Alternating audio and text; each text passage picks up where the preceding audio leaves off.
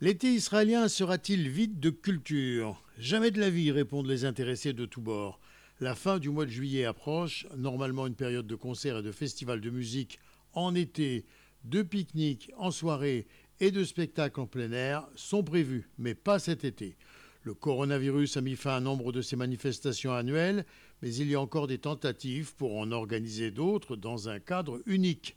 Un parking, le toit d'un immeuble de bureau ou sur la toile, cela fait partie d'une réalité nouvelle et alternative.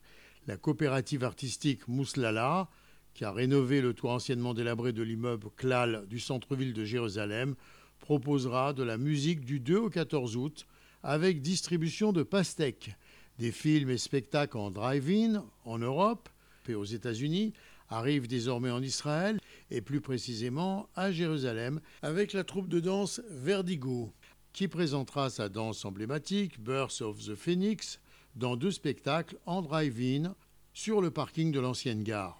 Vertigo a effectué la même opération il y a quelques semaines au centre Suzanne Delal de Tel Aviv et il a obtenu un financement de la Fondation de Jérusalem et de la municipalité de Jérusalem.